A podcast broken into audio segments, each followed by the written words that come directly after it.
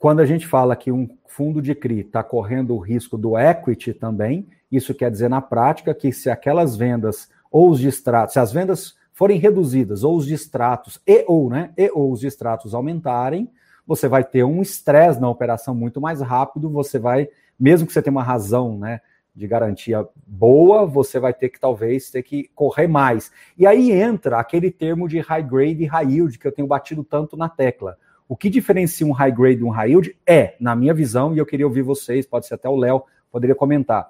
O high grade é aquele que eu tenho lá um contrato que eu securitizei com uma BR Foods e um contrato de uma operação de cinco anos lá e eu, enfim, é a BR Foods, eu vou ficar acompanhando, é um BTS, ok, eu vou acompanhar porque eu tenho que acompanhar porque faz parte do meu trabalho. E o high yield é aquele que você tem que acompanhar mesmo. Ou seja, você não pode tirar o olho. Acho que o que caracteriza high yield e high grade não é só taxa. Muitas vezes as pessoas falam só da taxa e esquecem que, na minha visão, o acompanhamento é o que vai definir o nível do risco, da exposição ao risco. Concorda, Léo?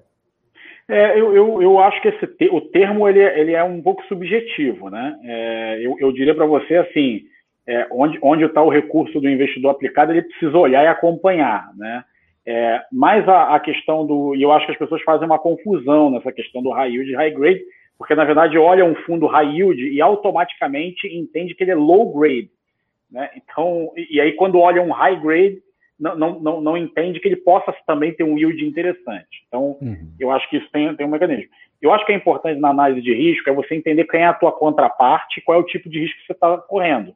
O Caio deu um exemplo aqui agora, né, que a gente falou assim, a gente não corre o risco do equity. Né? Então, a gente não corre o risco do empreendedor é, ele ter é, uma boa gestão financeira dele para terminar a obra, porque na verdade a gente faz fundo de obra, então a gente libera à medida que esse negócio vai sendo medido, né? Vai, e também não ele fazer um bom comercial, né? a gente coloca uma gordura, ele não vender ou até ter algum tipo de distrato.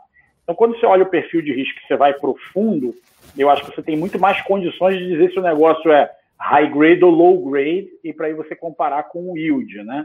Obviamente que a gente tem a impressão de que se o empreendedor ele, ele aceita tomar uma, é, um, um, recurso numa taxa maior, que vai representar o nosso high yield, é porque talvez ele apresente um risco maior. Não necessariamente.